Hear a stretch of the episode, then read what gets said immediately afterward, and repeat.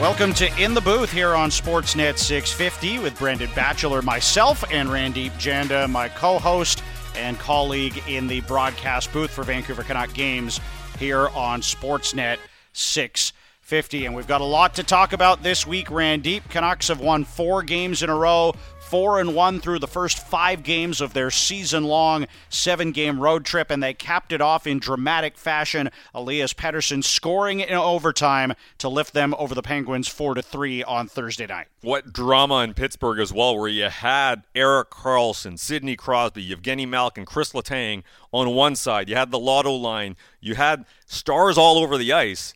And the Vancouver Canucks not only come up with the W, but the Vancouver Canucks stars were the ones that shined brightest on that night. So not only the fourth win in a row batch, but what emphatic fashion they pick up the W. And really emphatic fashion that they've played with over the last week or so. And it's funny because on last week's program, uh, which feels like a long time ago now based on what the Canucks have done since then, uh, we were talking about what they might want to do prior to the trade deadline. And I, we were talking about do you go get a centerman so you could move Miller to the wing and potentially have him on Pettersson's line? And what does Rick Tocchet do? He reunites the lotto line for the game in New Jersey. And really, the Canucks have never looked back since that moment and that decision made by Rick Tocchet, which, look, this season was already tremendous for the Canucks. But if these guys continue to play the way that we've seen them play to this point, thus far over a four game sample size since being reunited, this might be a game changing moment in the Canucks season in terms of what we consider them capable of and what they might actually be capable of going forward. So what you're telling me is Rick Tocchet is behind the bench uh, with you before the pre-games, and he's obviously listening to in the booth as well because uh, that's where he gets his ideas. No, he never. subscribes to it, uh, the Canucks Central podcast feed, as we tell people to every week. I, would never, I'd never say that. Rick Tocchet is, um, you know, obviously somebody that is pushing all the right buttons. And for me, Batch, I think when you start looking at that move to to move JT Miller to uh, the center position with Elias Pettersson and Brock Boeser, and what that's been able to do is a, it shows you how good that line can be. It shows you. You know, the trust that he's got in those guys to play against the best opposition on a nightly basis and say, I expect you to win those matchups.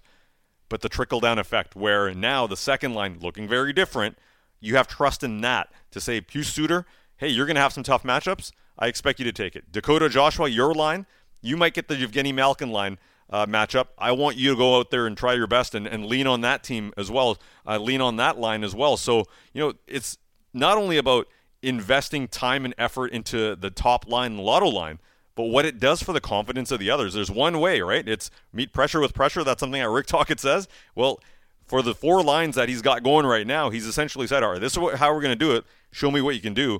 And they are full of confidence. This is probably the most confident when we've seen them in terms of their five-on-five game. Well, and that's a great point you bring up because I look at the lotto line and I say, yes, it's tremendous what they've been doing, all the points that they've put up uh, in the, the four games since they've been put together.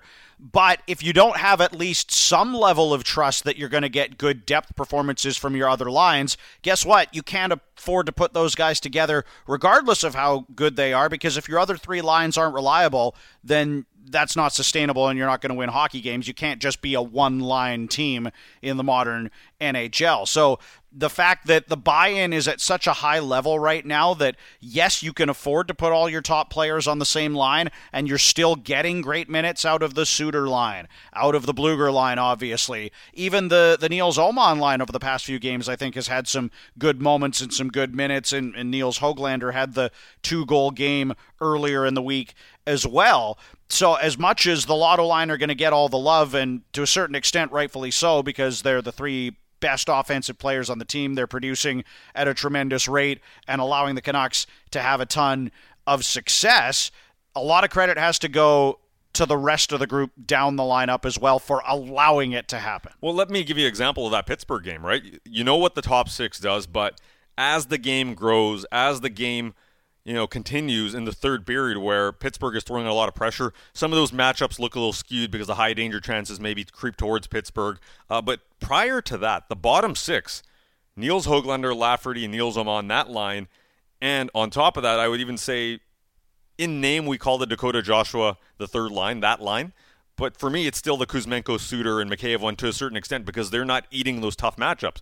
Those two lines that I mentioned were outchancing the opposition, which is a great place to be. Even though you're not necessarily producing, is the puck in the offensive zone? Are you able to camp out to a certain degree in the offensive zone? And even though the production's not their batch, that's important because those softer matchups that sometimes you know your your lines, your bottom six lines might get, even on the road, when you're going head to head against the bottom six, are you winning those?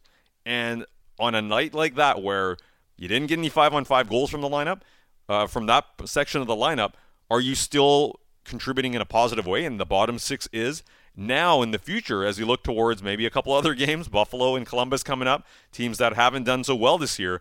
Uh, this is an opportunity for maybe some of those lines to start producing as well.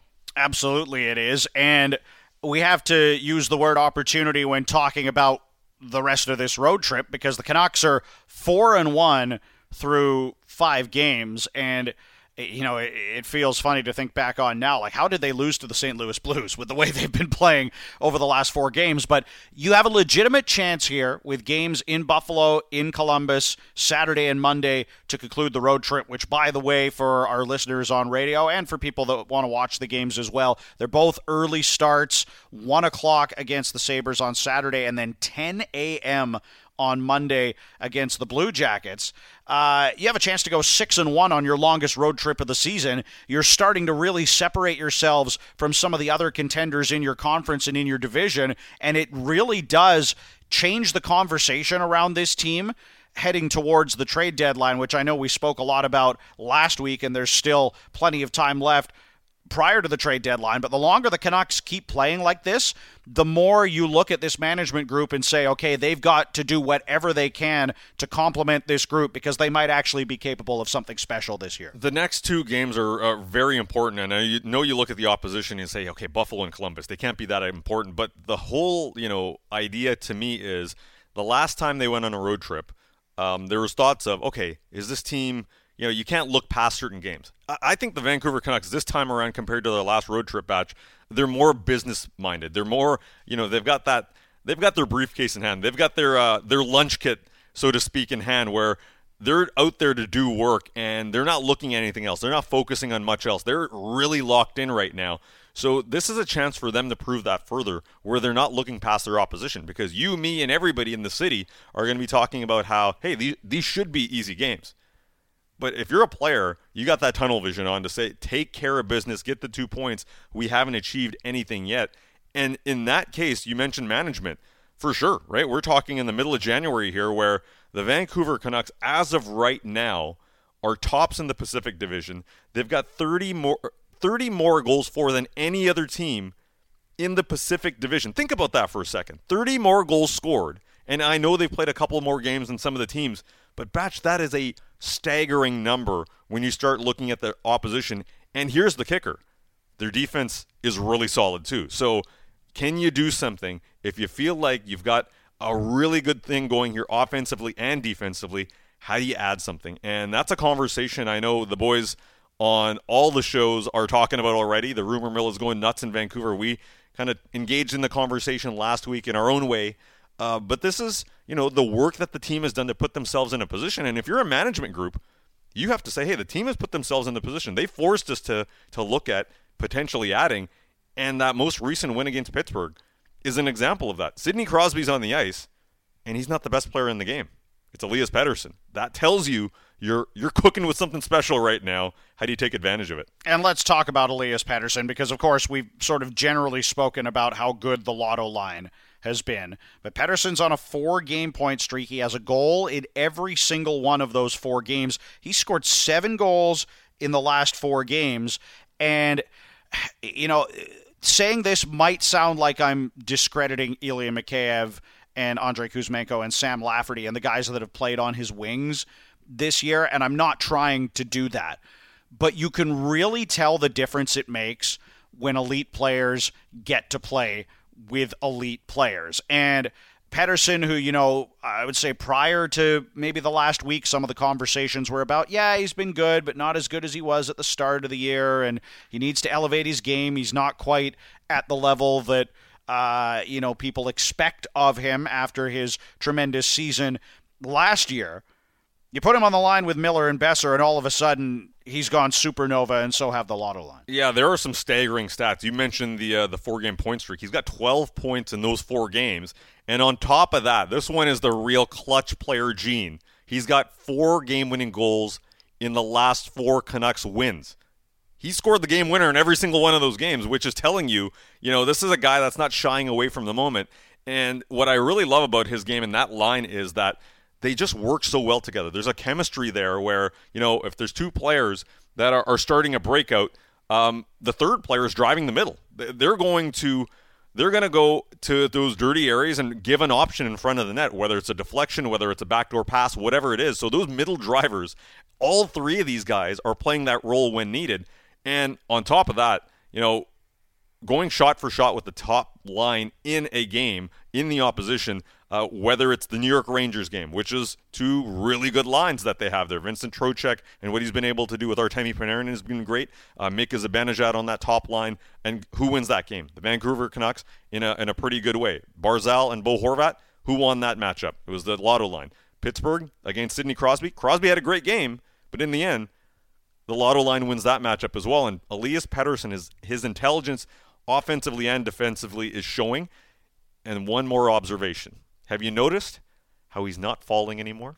and, and, and, the reason I say that, Batch, I'm actually somewhat serious here, is that I felt like, and maybe the lack of balance, like it felt like in certain moments he's being pulled in a lot of directions because he has to do so much on that line with Mikheyev and Kuzmenko, where you feel like you have to do so much. Where here, you're not noticing that. They're playing very differently. He's looking very strong. He's looking very confident, and he he can trust his line mates to do their job so he doesn't have to be pulled in all those directions.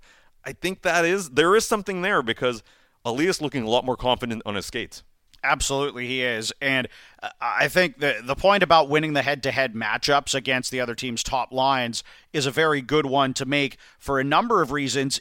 Here's the other thing that occurred to me while you were talking about that this isn't just uh, you know a great offensive run for these guys in four straight games. All four of them on the road. All four of them where the other coach has the last change. All four of them where you can't get your top line out in ideal situations for the most part. There's always exceptions uh, and situations where you can still do it on the road, but if this is what they're doing away from home when Rick Tocchet doesn't control the matchup, what are they going to do when they get back home and Rick Tocchet does control the matchup and they've got a nine game homestand in March? It's entirely possible that these guys are just going to absolutely feast offensively going forward. Yeah, you know, there's a lot of uh, a lot of interesting decisions ahead for Rick Tocchet because he has options, right? The more you win right now, and I know there's a couple of teams that have played 38 games, but you know what? The thing about games in hand is you still got to play them. You still I, got- yeah, I would rather be banking points than being the team that's going, oh, we've got seven games in hand. We'll figure it out. It'll be fine. How's that going for LA right now? You know, they've lost six or seven in a row. It's not going great. Uh, Vegas, they got blanked by Colorado most recently. This is not a an ideal situation. So, you know, you are still strong teams. Don't get me wrong. LA and Vegas is great, but when we talk about, hey, they've got games in hand, it doesn't matter until you pick up the two points the other thing is, and continuing what I was saying about that is with Tocchet, now you've got options because you can experiment a little bit. We've already seen that on the back end where Ian Cole has a, a maintenance day in uh, when he's in Long Island, and they put Juulsen in. Juulsen doesn't play against Pittsburgh, and maybe you know wouldn't be surprising if if Buffalo maybe there's another change because he can do that. He can manage his minutes. He can experiment on how guys look with other players. Um, the same goes for the forward group when as this goes on, as you, you have more options because you've been able to bank those points batch, uh, you might be able to go away from the lotto line a little bit just to, depending on the matchup. You don't have to go, you know, guns a blazing the whole time. It really, you could work this from matchup to matchup to see what works. But right now, I would move away from it because it's kind of reminding me of, and this is lofty praise, but it is, you know, 2019 when the lotto line kind of took over the NHL. They were up there with the perfection line in terms of production. They were up there with the Colorado line where, you know, you had so much production. The Lotto line was in that discussion, but it's been a while since A, a line has taken over a city and the team has been successful, like really, really successful. Going back to the Sedin days. It, has been a long time since yeah. both a line has been dominant in the NHL and the team was winning because in 2019 2020, they weren't a successful team, not like they're trending towards being now. No, certainly not. And you look at the Western Conference standings and the Pacific Division standings in particular, and this team is starting to pull away. Like, as of the end of the game on Thursday night against the Penguins, eight points up on the Golden Knights. Vegas only has one game in hand. 11 points up on the LA Kings. Yeah, they've got four games in hand, but even if they win all four of those games, guess what? You're three points up. You've got all your head to head meetings left with LA to try and extend that gap. Uh, and we know the Oilers are surging too on their lengthy winning streak here, trying to push back up and, and get into the top three in the Pacific Division. So eh, the more you bank these points, the the more wiggle room you get, the more comfortable you feel. And this kind of goes back to me to the very start of the regular season. You know, the very start of training camp when Jim Rutherford met with the media, and what was the line that we all sort of ran with at the time? We need everything to go right in order to make the playoffs. Tell me something that hasn't gone right for the Canucks this year. Yeah, they've had a couple of injuries. What team doesn't have a couple of injuries? But, you know, their goaltender's been healthy. Their top players have been healthy. They're winning. They're having a ton of success. Uh, I know of late their power play hasn't been good, but generally speaking, it's a top 10 power play in the NHL.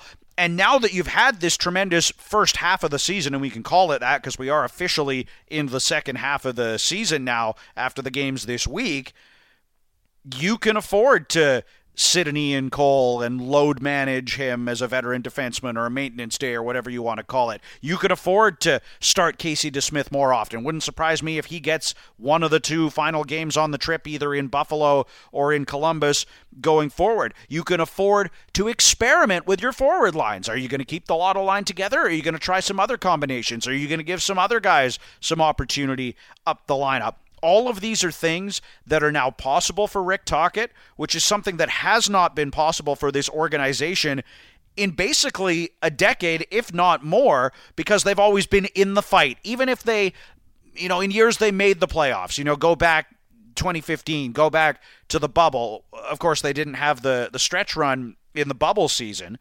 But even in those years, they were battling for their positioning. They were in the thick of the fight it's really since the President's Trophy winning teams that we've been talking about a club that can be front runners, can afford to make some of these decisions because of the cushion they've given themselves, and circling back to sort of taking it away from the bigger picture into what we're going to see over the next few days.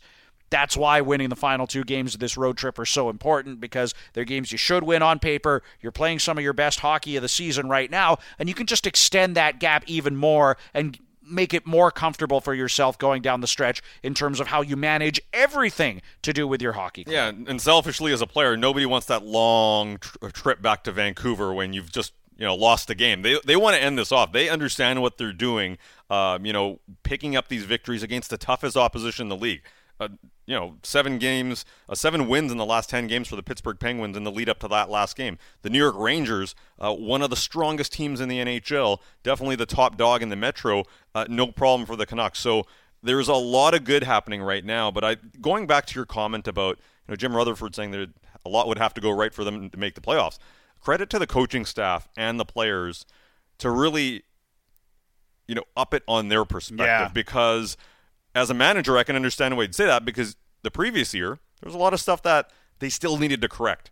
The players, the coaches, and the management team, for that matter, picking up the right players at the right time. You know, uh, uh, Sam Lafferty is an example of that, where they needed somebody, um, and they end up doing that. With Mark Friedman, maybe he didn't get the longest run there, but at the beginning of the year, we're in a situation where you needed somebody to kind of add to that lineup. Noah Juulsen wasn't playing great in Philly. They added at the right time, made the right moves at, at, at that point of the season, and it seems to have just worked together so well. So I think there's a lot of credit to be given, but we're still talking January here. There's a long way to go, and you know you're in the room, I'm in the room. It just feels like there's a mental switch that was flipped at some point, maybe through December, where this team clued and said, "Hey, wait a second, we're not surprised by beating these teams anymore." And JT Miller said as much this week to say, we expect to beat these teams. Maybe last year, the last two years, uh, that was not the expectation.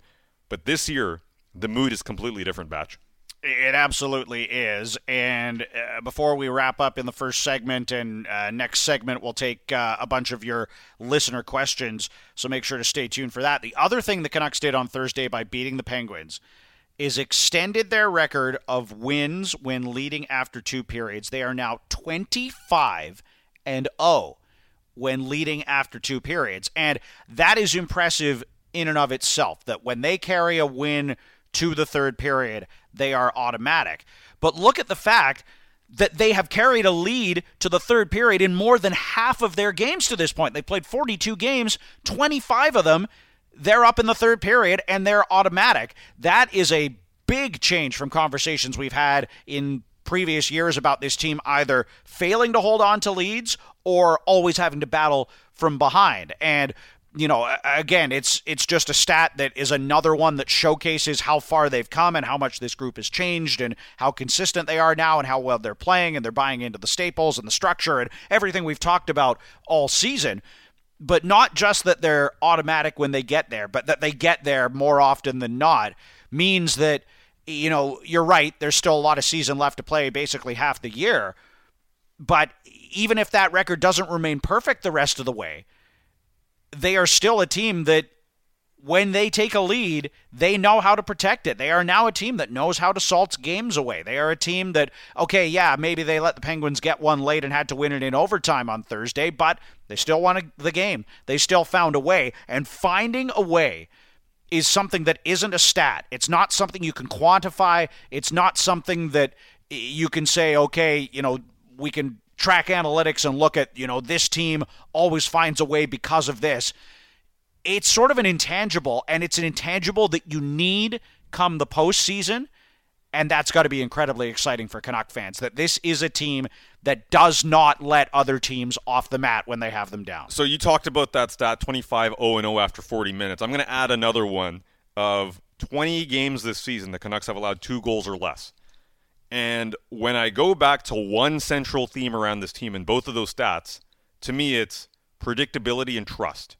Where the last couple years, this team would get carved through the middle of the ice because they're all stretched out, they're all trying to do their own thing and in a way play hero mode with not attaching themselves to a system or playing, you know, their their style of hockey.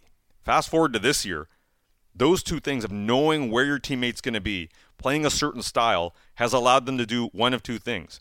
When something does go awry, the second guy's not making that mistake. And that's not giving up goals. That's not allowing, you know, requiring Thatcher Demko to make a east to west save or Casey DeSmith to do that. It comes from a place of trust. So that's that you talk about, the 25 0 0 and the one I mentioned about two goals or less in 20 games this year, nearly half of the season that's been played, that comes from a place of know where you need to be, uh, be, know where your teammate is going to be, and trust the fact that, all right, if something bad happens, they'll take care of you doing their job, but don't try to do too much. And, you know, both of those stats change. That's a change of mentality. That's a change of preparation. And that's a credit to, yet again, like I said, the coaching staff and the players who have bought in. It hasn't been easy because there was certain media availabilities last season batch where Rick Tocchet was openly questioning of what are we doing here at certain nights? These guys don't talk to each other. Some tough love, but they've learned. They certainly have. This is In the Booth on Sportsnet 650 with Brendan Batchelor and Randip Janda. On the other side, we'll dip into the mailbag and answer some of your questions that you sent to us ahead of the show. You are listening to In the Booth on the official home of the Canucks. This is Sportsnet 650.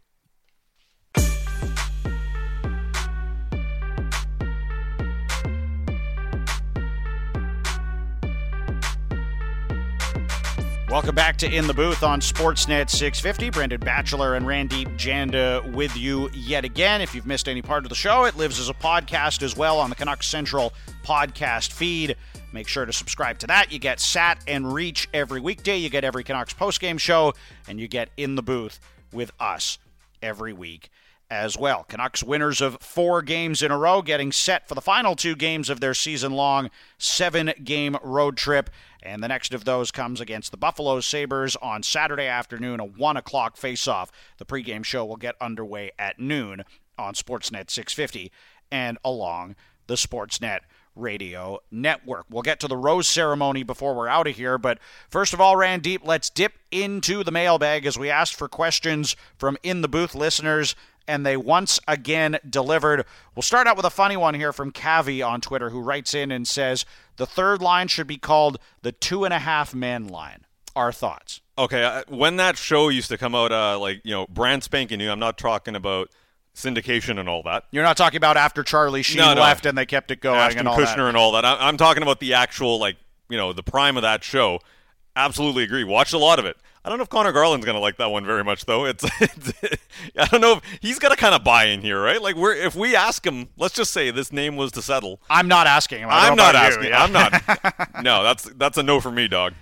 No, uh, as someone who is vertically challenged as well, I, I don't think I'm going to get into that uh, with Conor Garland. I, I had my suggestion, right? The goal line, which is kind of very basic, but there's a double meaning there where, hey, they're scoring goals, they're putting up goals as well, but they dominate, absolutely dominate below the goal line. Like that's where they've been making their money. So very simple, but at the same time, to the point.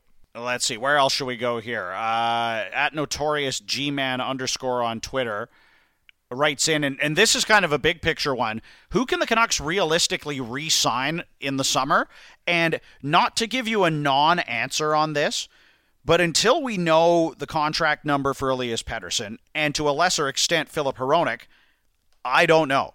Like, if the Pettersson contract comes in at a decent number, then maybe you can afford to re-sign more of your pending free agents. And you look at the Canucks roster, there's some depth pieces that have been important for them this year that are due contracts. Teddy Blueger, Ian Cole, uh, Dakota Joshua, Sam Lafferty's been good. Nikita you know. Zadorov. Exactly. So, yeah. you know, I, I not that I don't want to answer the question, but I can't answer it until we know how much cap space they have after they've signed their important players and the guys that they need to get locked down.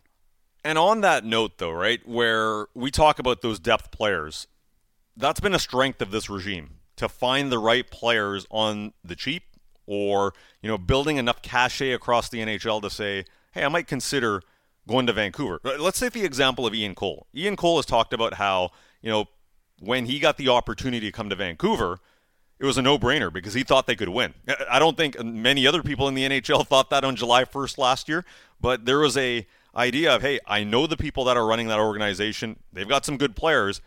I want to go there.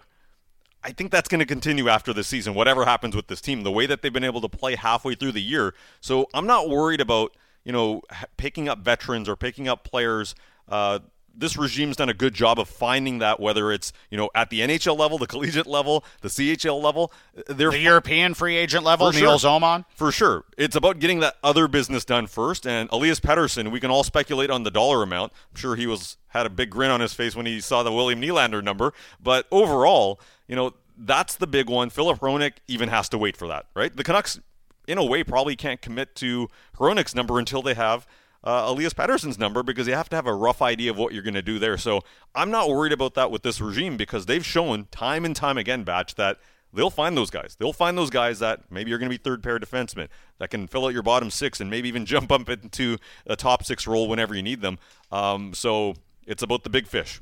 It certainly is. And it kind of dovetails into another conversation that we need to have. And Brian writes in on Twitter and says, passing halfway through the season now and getting towards the trade deadline, what should the Canucks prioritize? Another centerman to help keep the lotto line going? And we talked about this at length on last week's show. If you missed it, you can go back and catch the podcast. That's kind of where I'm leaning, and we were having this conversation even before they put the lotto line back together. But where I want to take this as well is as the Canucks continue to have success, as they continue to rack up points, we need to start talking about them pretty quickly here as a legitimate Stanley Cup contender. And so that to me changes the way that you have to view this trade deadline. And for many people in Vancouver, this is going to be a hard paradigm shift because for so many years it's been about selling. It's been about trying to accrue draft picks. It's been about don't trade away your draft picks and being frustrated when, you know, the previous management regime did make trades that were more short-term focused than long-term focused. But as this team continues to trend upwards, continues to win, continues to look good, continues to play well from a process standpoint regardless of the results, Jim Rutherford and Patrick Allvin have to be looking at this and saying, okay, we've got a legitimate chance to contend for a Stanley Cup this year. What are we going to do to make our team better now, even if it sacrifices the future? And to be honest, I'm even changing my tune on this a little bit from where we were talking about it last week, where I want them to get guys that can help the team now, but you probably don't want to go get a pure rental because you're giving up future assets and you know you, you would like someone that could help you for more years to come. As this team continues to have success, the reality to me is becoming increasingly apparent that this might be the best chance that this core group has to win a Stanley Cup. They are all on pace for career years. They are all playing absolutely out of their minds right now. And they need to start focusing, the Canucks management group do, in my opinion, on complementing this team with the best players that they can to allow them to contend this year because you never know when the stars are all going to align again like they have this season. Well, I was asked that question, I want to say two weeks ago by Halford and Brough, and my answer at that point was, hey, you know, you should have a couple of other windows here, but are they going to be as good as this one? And now I'm with you. I think the answer has to change a little bit because something on this road trip showed that – they can deal with the heavyweights. And I want to be clear, I'm not saying that I think the window is closing faster. No. I'm not saying that, you know, they need to strike while the iron's hot because they're going to trend downwards immediately. I don't think that's the case. But reverting to what Jim Rutherford said at the start of the year, a lot of things have gone well for them, right? Like no injuries, knock on wood, to key players to this point in the season. That's not something you can bank on every year. A third line that is more like a second line. That's not something you can bank on every single season. And, you know, especially because two thirds of that line are pending free agents, you might not have all three of those guys back together going forward. There's so many variables that are, that are, you know, revolved around the future and what could happen and what may happen. And guess what? This team could be even better in the years to come. They could have many more chances to contend. But the only thing you know for certain right now is that they have a chance to contend right now. And quite simply, for good teams to have success, generally this is how it works. You need a number of players to outperform their contracts. That's happening. Elias Pettersson is doing that on his current deal. Quinn Hughes I want to say the moment he signed that deal was a discount in a lot of ways. He was outperforming it, and J- it becomes a greater discount with every passing game. For sure, JT Miller, and I'm, those are the high end guys. But even the middle six guys and the depth defensemen, they're doing a heck of a job. Most of this roster is outperforming their contract, most of it. So you got to take advantage of that. And you know, it's not necessarily to to say the window's closing as you're saying. It's more about you know acknowledging what's going on this year. And part of it is Vancouver playing so so well part of it is also acknowledging what's going on across the league. There are probably about eight teams that are capable of contending for, you know, who you think could be a Stanley Cup contender, right? My point is, it's not out in the wide, the wide open where Vegas is going to be in that conversation. You got the LA Kings that are going to be in the conversation. But outside of that batch, in the Central, Winnipeg, Colorado, sure, you know, um, Dallas is. I wouldn't you can definitely put them on the periphery of that conversation for, for sure. sure. The Rangers in that conversation. Uh, the Carolina Hurricanes are getting better, but they're underachieving this year. They're a team that I still want to see a little bit more from, and the Boston Bruins, and maybe the Florida Panthers. Outside of that, so that's a team of that's a group of what eight teams or thereabouts.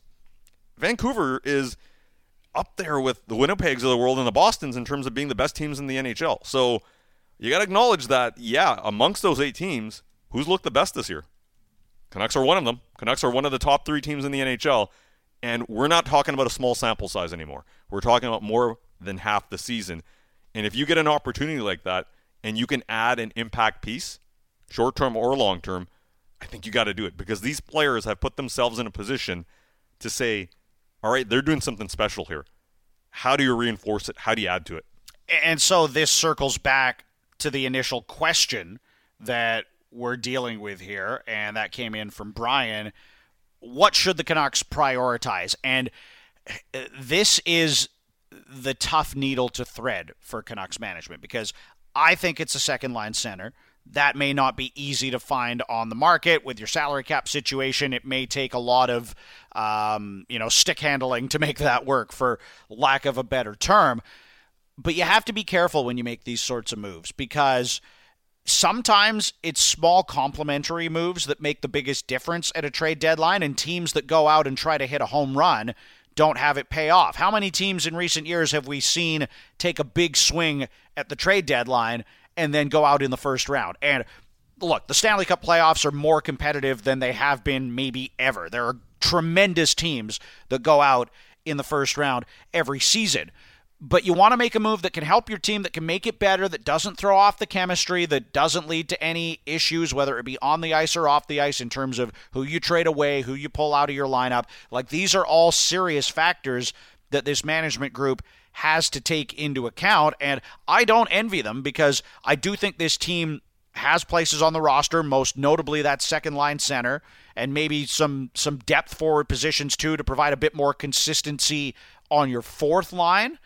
Um, and some more depth on the blue line in case of injuries is always beneficial. If you could add another defenseman or even two, I would never say no to any of that. But can you get all that done? What do you have to prioritize? You know, how is it going to fit into your team structure and the way that Rick Tocchet wants to play. And I say this thinking back thinking back to 2011 because Mike Gillis in hindsight was plaud given plaudits and, and recognized for the moves he made at that trade deadline, bringing in Chris Higgins, Max Lapierre most notably.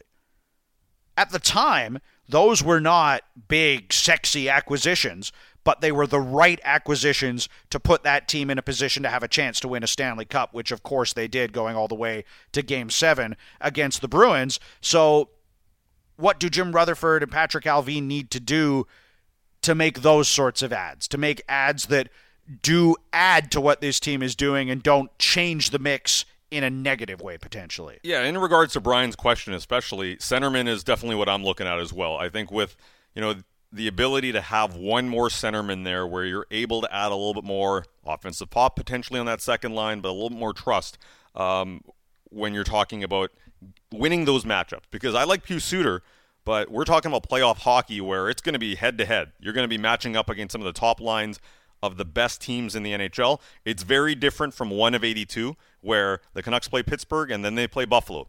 You know, in the playoffs, it's this is what I did in game one. Game two, we're going to counter and we're going to take advantage of the weakness we identified in game one and game two, right? Like it's a very different style of coaching, and it brings out a lot of you know really great things in coaches. It also brings out flaws in coaches and in rosters. So that's why you have to have that depth.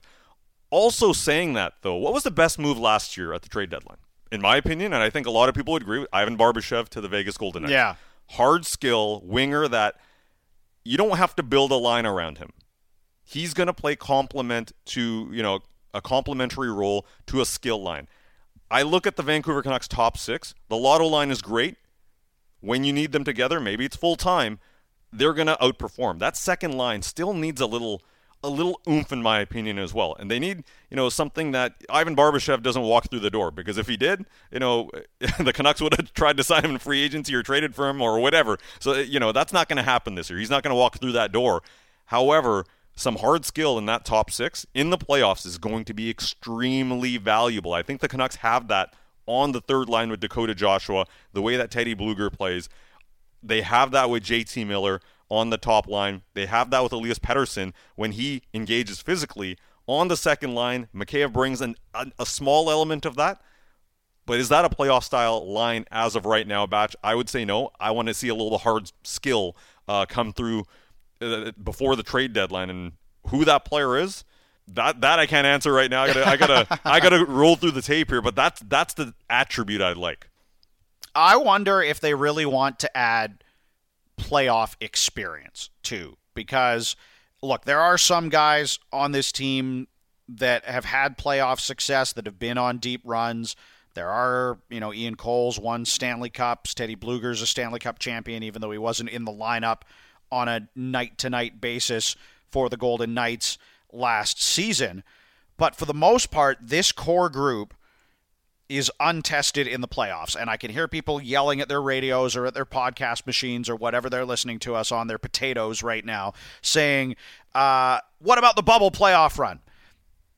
that's not what the Stanley Cup playoffs really feel like, what they're really about. And I'm not trying to take anything away from that run because I think it was hugely important for this city and the organization at the time that it happened. But starting a playoff series, potentially game one in Vancouver in April with a packed barn and an entire city and province that is completely behind you Eh, Not that they weren't in, you know, the bubble year, but that you can see it, that you can feel it around the city. We all lived it. It was weird. Let's put it that yeah, way. Right? this will be completely different. Not, I'm not saying I don't believe that these players can't come through in that scenario because I certainly think they can.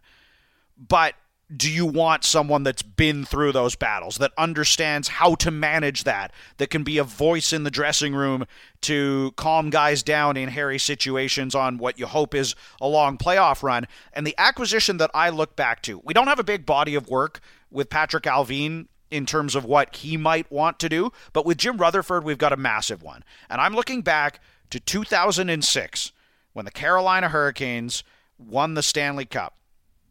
And the big acquisition for the Hurricanes that year at the trade deadline was Mark Recchi.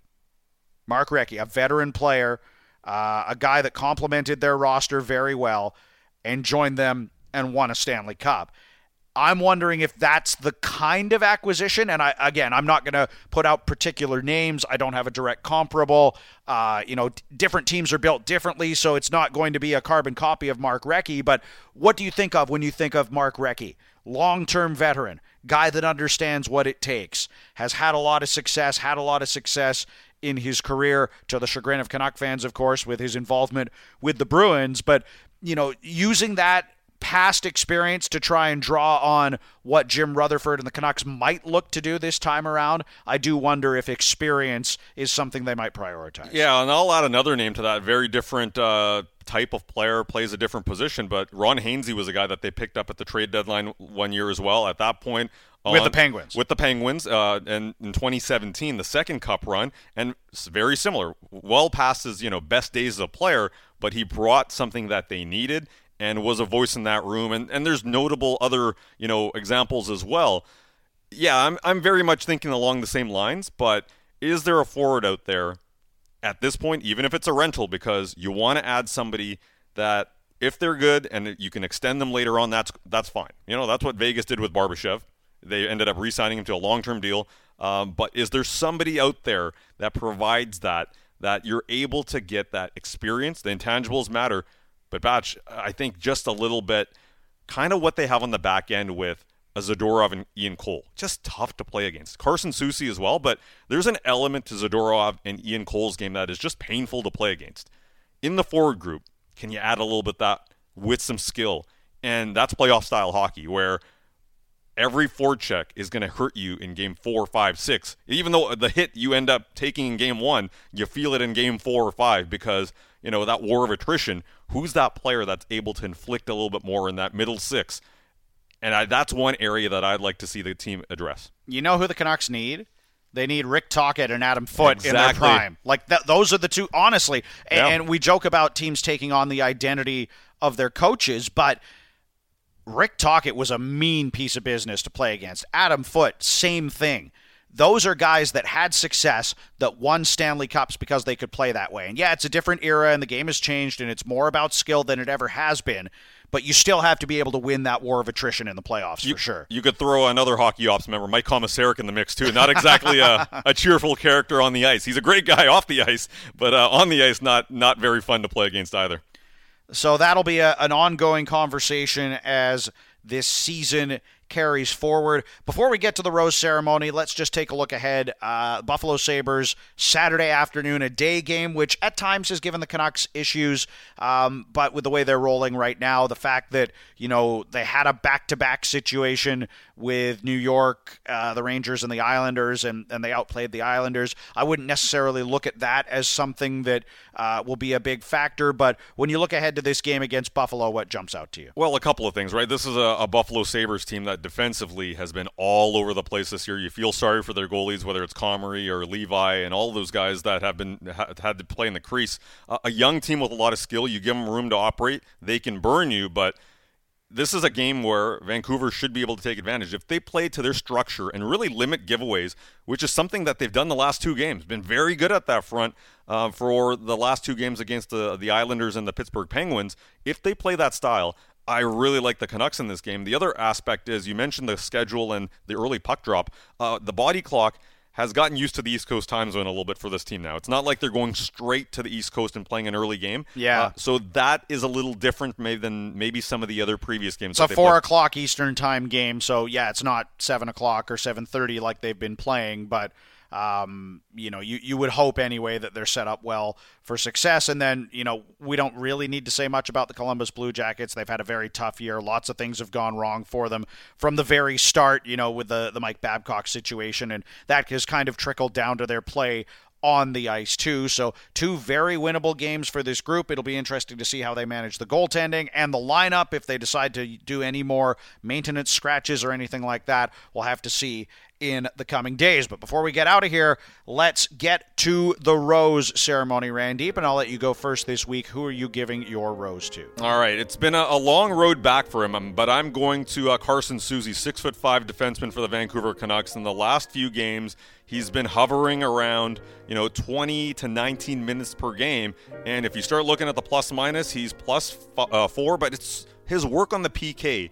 He's so good with his stick. He's so good at getting in shooting lanes where him and Tyler Myers right now playing a very composed game, a very you know uh, positive contribution to the lineup, and I think the Canucks understood how important he is to their team once he was out of the lineup because the PK didn't look the same. Now he's back in the lineup, and that back end looks pretty good.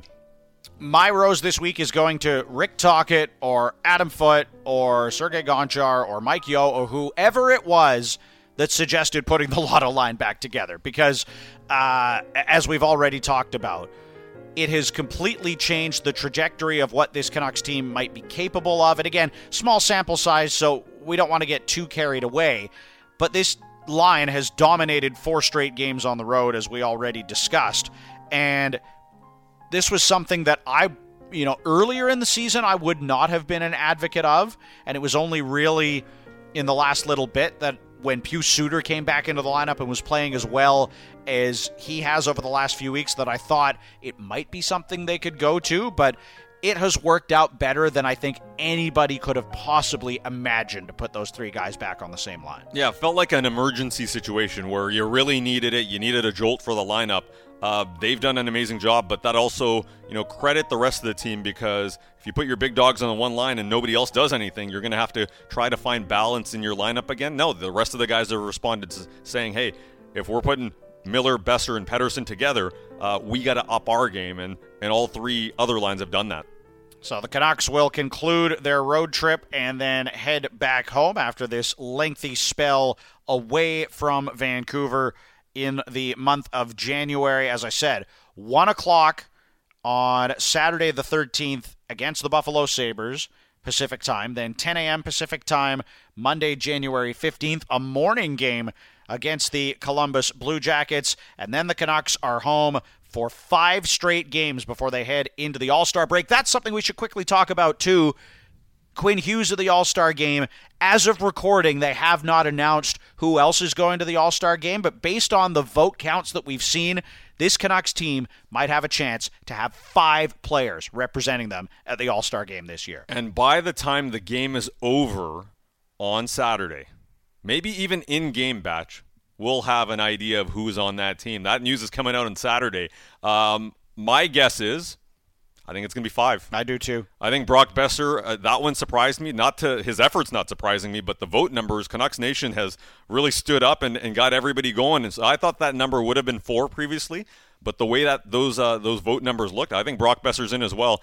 And there might even be a case for Filip Hronek and the numbers that he's putting up, but six might be a little too much. I expect to see five. And we'll be back with you on the air on Saturday afternoon. Again, 1 o'clock, the Buffalo Sabres and the Vancouver Canucks. But that does it for In the Booth this week. Thanks as always, Randip, and we'll talk to you again next week right here on your official home of the Canucks, Sportsnet 650.